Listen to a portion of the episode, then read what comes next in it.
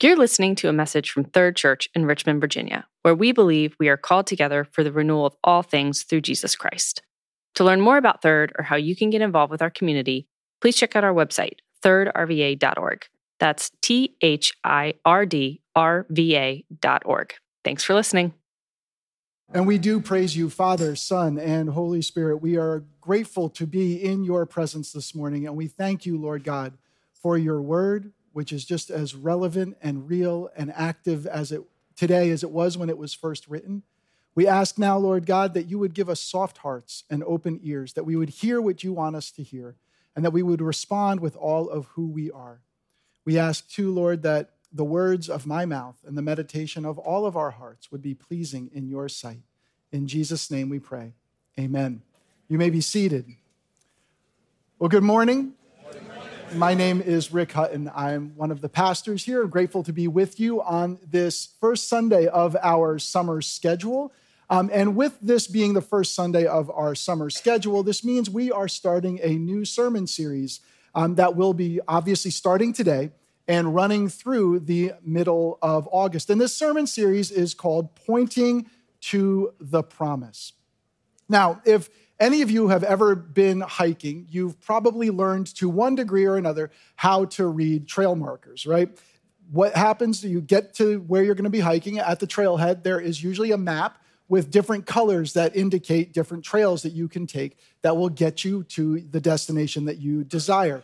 These trail markers, they're signs, they're pointers. They are giving you the directions to your ultimate destination, which is the summit. In the same way, the Old Testament is full of signposts, it's full of trail markers that are pointing us to the ultimate summit. This is because the, the Bible, it's not just 66 random books brought together with interesting stories and great wisdom and poetry and, and words of encouragement, but it is one unified story. It is one big story heading towards a specific destination. It's the story of the redemption of God's good world and the coming of the kingdom of God and the coming of the kingdom's king, Jesus himself. And so, all along the way, we have stories in the Old Testament that showed God's people what the kingdom would be like. It helped them get excited, actually, about what God was doing. It assured them also that they were still on the right trail. And we need that because so often we wonder what trail we're really on. And all of these stories, they point to the promise. And so this summer, we're revisiting some classic Old Testament stories, stories that may be familiar to many of us. But as we look at these stories, we're going to discover what they can show us about Jesus and his kingdom. And so today, we're beginning this series looking at the start of the story of Abraham. Our scripture reading comes from Genesis chapter 12, verses 1 through 9. You can read along in your Bible, you can open up an app, or you can just listen. But hear God's word. The Lord said to Abram, Go from your country, your people, and your father's household to the land I will show you. I will make you into a great nation, and I will bless you. I will make your name great, and you will be a blessing. I will bless those who bless you, and whoever curses you, I will curse. And all peoples on earth will be blessed through you. So Abram went as the Lord had told him, and Lot went with him. Abram was 75 years old when he set out from Haran. He took his wife Sarai, his nephew Lot, all the possessions they had accumulated, and the people they had acquired in Haran, and they set out for the land of Canaan, and they arrived there. Abram traveled through the land as far as the site of the great tree of Moreh at Shechem. At that time, the Canaanites were in the land. The Lord appeared to Abram and said, To your offspring I will give this land. So he built an altar there to the Lord who had appeared to him.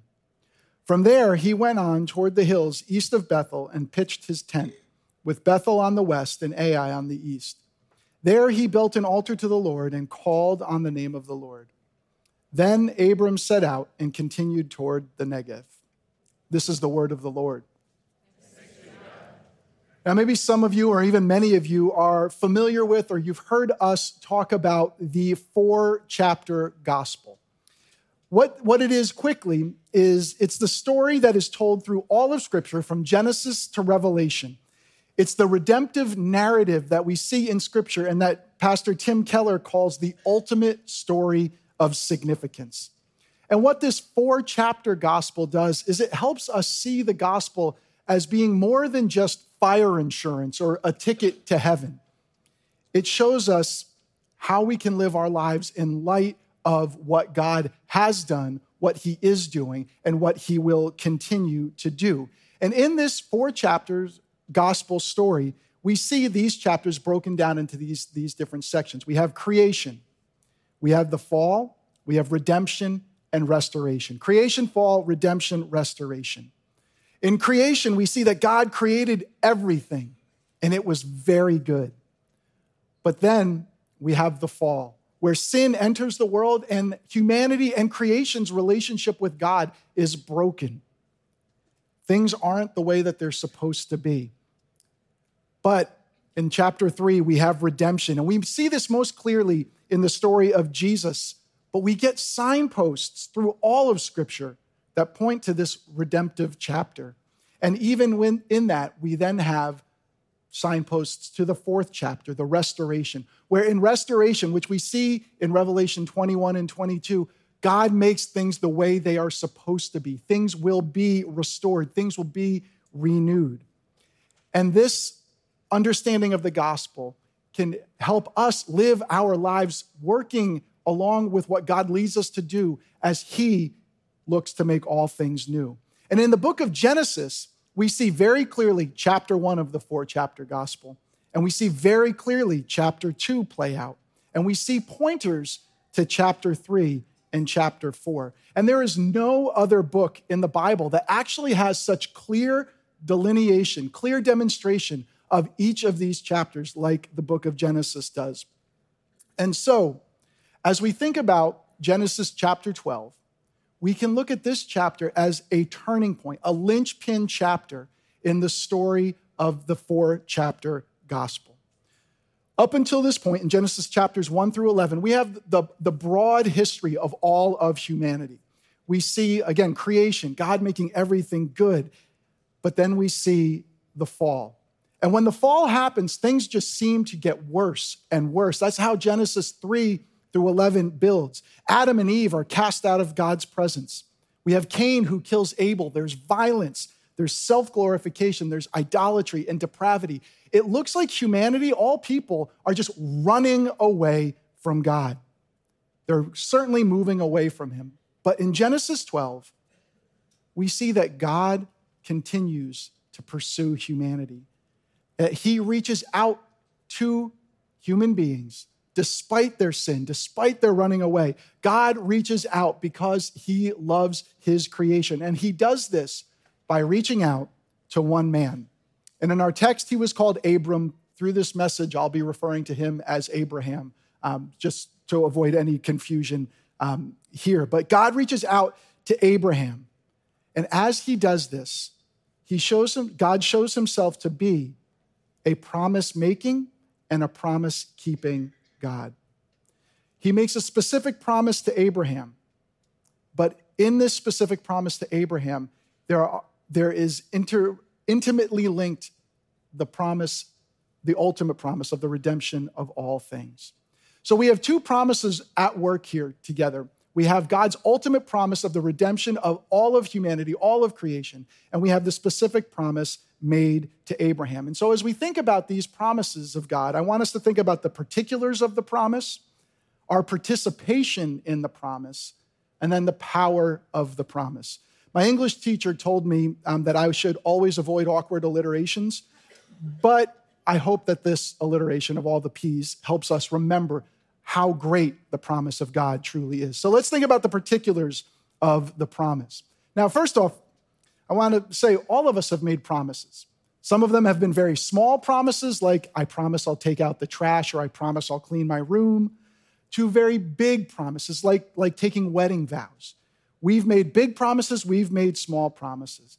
And it doesn't matter how big or how small these promises are. What we do when we make a promise is we are saying, I am going to do what I have said I will do. It's, it's pretty simple um, in what a promise is.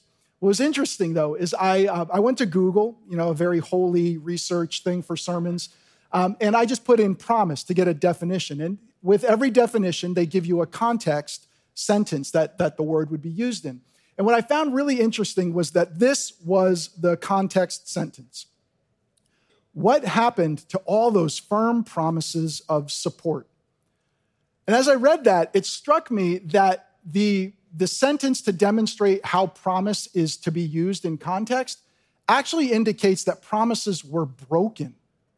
So it was, it was almost the opposite of what a promise is. This context sentence from Google, a source that many, many people use, was indicating as if to say there is an expectation that promises are meant to be broken.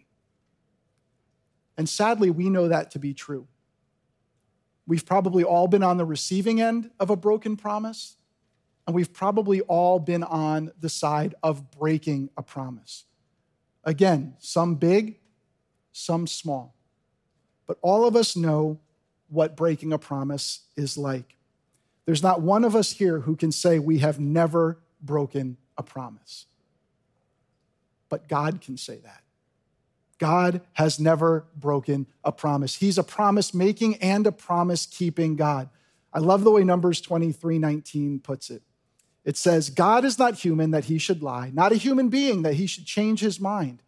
Does he speak and then not act? Does he promise and not fulfill? It's a rhetorical question, but of course, God keeps his promises. This is who he is, this is what he does.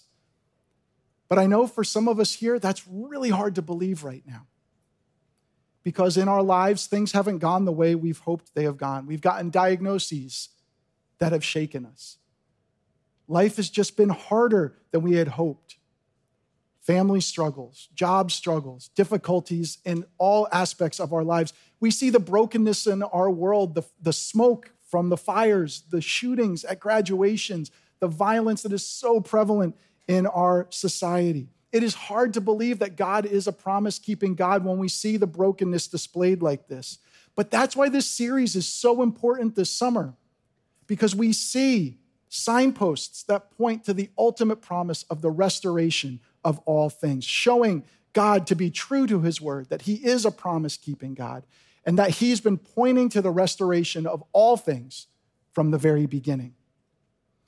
And so, as we think about particulars of the promise, one of the ones that we can think about is that when God makes a promise, it's an all encompassing promise. It's made not just for the benefit of some people or even one person, as our story today is about Abraham, but it's for all of creation, for all of humanity, for all who believe. In the ultimate promise of the restoration of all things, all things covers everything. And for Abraham, He's to be a blessing to all people, not just himself, not just his family, not just his people group, but all people will be blessed through him. And in each of the stories that we're going to be looking at this summer, God's overarching promise, his all encompassing, encompassing promise, is there in those stories. And it's pointed to in the smaller promises that God makes to each of the individuals we'll be looking at. So when God makes a promise, it's an all encompassing, overarching promise. That's one particular. Another particular is that it's God who is the promise maker, it's God who's the promise keeper. The promise to Abraham takes place in two verses. And in those two verses, God says, I will, five times. It doesn't get much clearer than that for God to say, I will, that many times. He is telling Abraham, He's telling us that He is the one who is making the promise. He's the one who's going to keep the promise. But as we continue to read the story of Abraham, he often seems to forget that this is true, that it's God who makes the promise, it's God who fulfills the promise. In fact, starting in verse 10, that right after the scripture we read this morning, Abraham moves to Egypt and he then lies to Pharaoh to protect himself and protect his wife and his family. He does this because he was not trusting fully in God. He had already forgotten that God was the promise making God. And before we point fingers at Abraham and judge him severely, we need to ask ourselves how often do we do the same thing? That we forget that God will do what he says he's going to do. That we forget that God is good and is always working for our good and for his glory. So often we take matters into our own hands, like Abraham does throughout his story. We even ignore God's leading, we ignore his guiding, we ignore his calling in our lives. And God knows this about us. And you know what's so wonderful is that he continues to be faithful to us, to his promise to love us, and he pursues us, and he eventually gets us to where he wants us to be. And this is the third particular of the promise of God it's always by his grace. I mean, have you ever stopped to think, why did God choose Abraham? I mean, of all the people in the world at the time, why, why Abraham? We actually don't know a whole lot about Abraham at this point. We know probably he was like any other man in that time.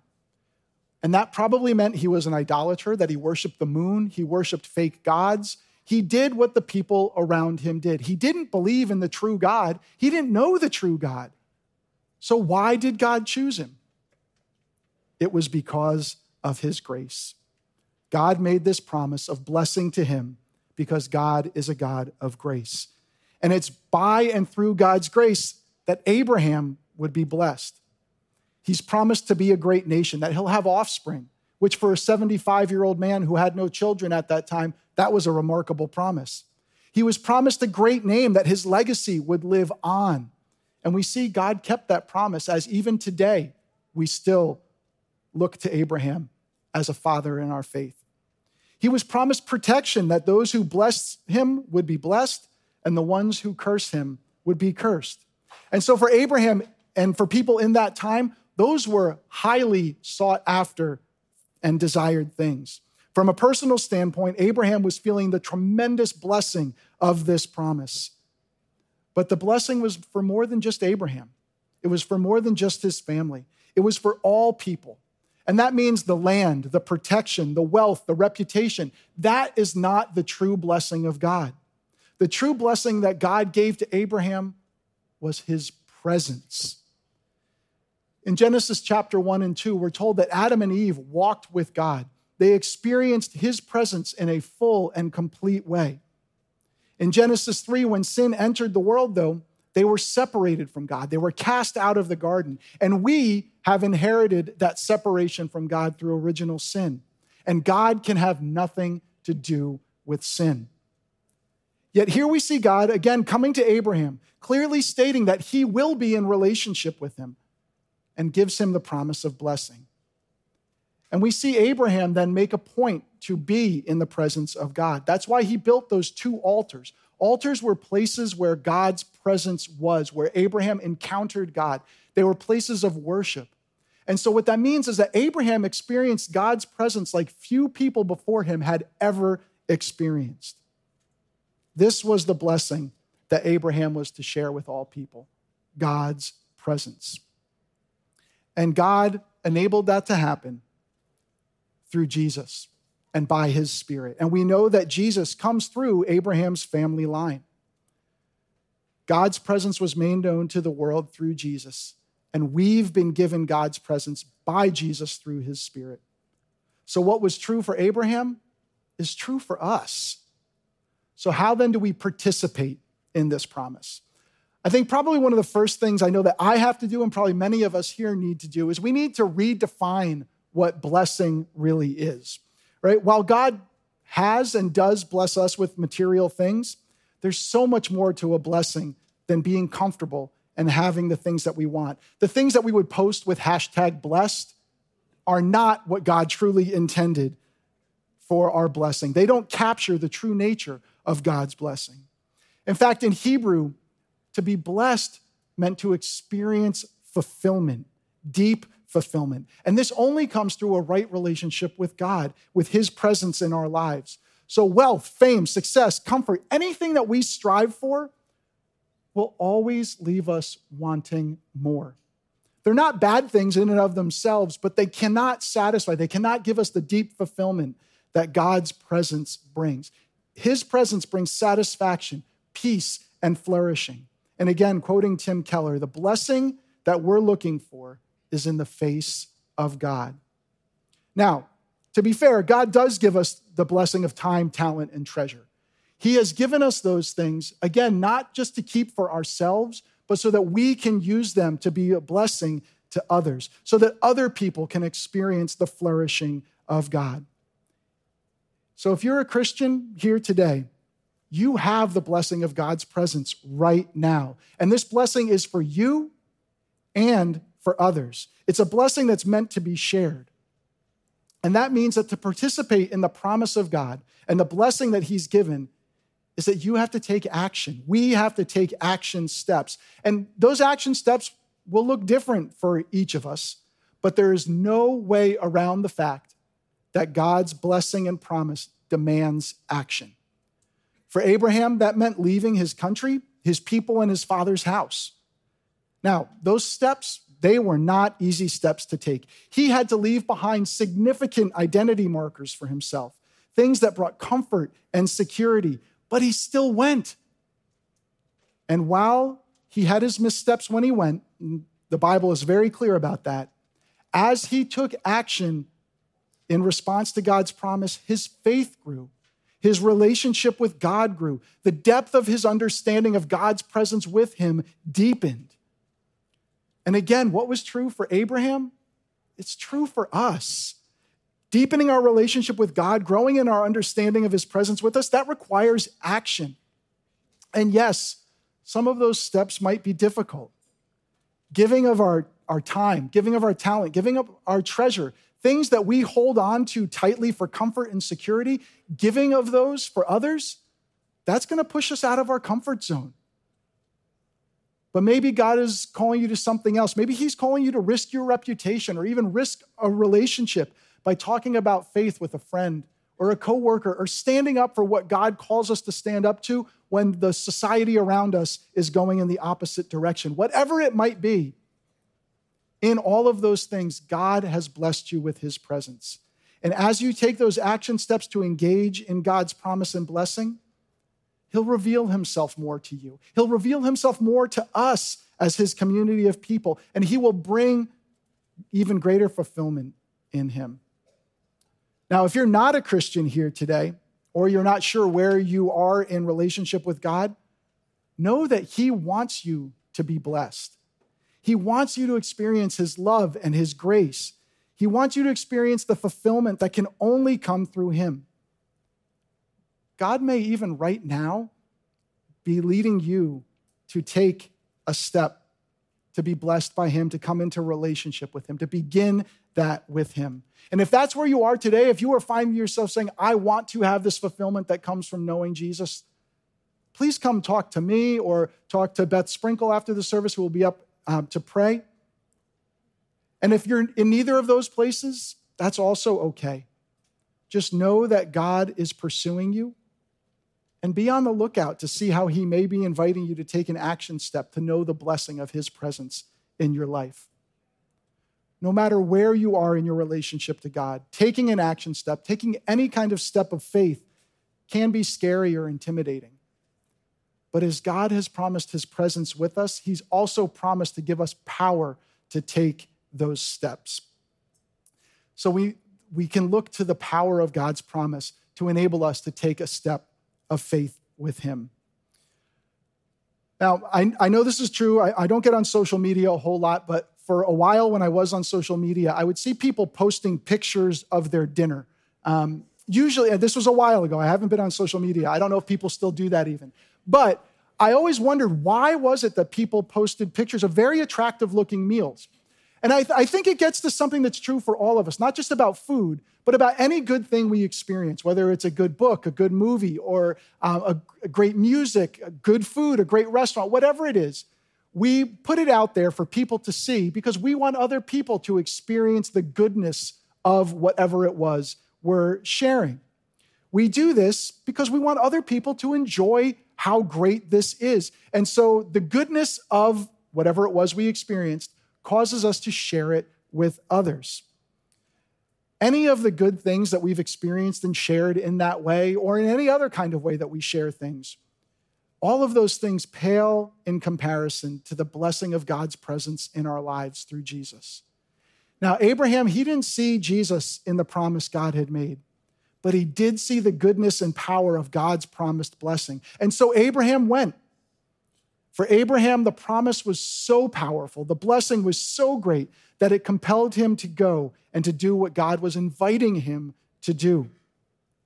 Did Abraham fulfill the promise that God had given to him of all people being blessed through him? No. Abraham could not fulfill that promise because Abraham, like us, was a sinner. So there needed to be a greater Abraham to come and fulfill this promise, to make God's presence truly known to all people. And Jesus is that greater Abraham. Like Abraham, Jesus left all that he knew when he came to this world in its sin and in its brokenness. That's where Jesus lived the life that we were meant to live, where he died the death we deserve to die. And he rose from the dead so that we can experience God's presence more fully and more richly as we see the kingdom of God moving forward here today. Jesus came to the world that he created. He was rejected by the people who were made in his image. And when he died, we're told in the Gospel of Mark that the temple curtain was torn in two, showing us that the separation between God and man had been removed and God's presence was with his people. And by the power of the Holy Spirit, who Jesus gave to us, we can believe, we can have faith that God will keep his promise. And through faith, we can fulfill God's invitation to be a blessing to the world. All of Scripture tells the story of the four chapter gospel. We're living in chapter three with signposts clearly pointing to chapter four when Jesus will return and make all things new. And until that day, then, may we be people who recognize the blessing of God's presence with us and by the power of the Holy Spirit be a blessing to those around us by making God's presence known to them. Amen. Let's pray. Heavenly Father, we praise you and thank you that you are a promise keeping God. And we ask, Heavenly Father, that you would bless us with the strength of faith to make your presence known to others.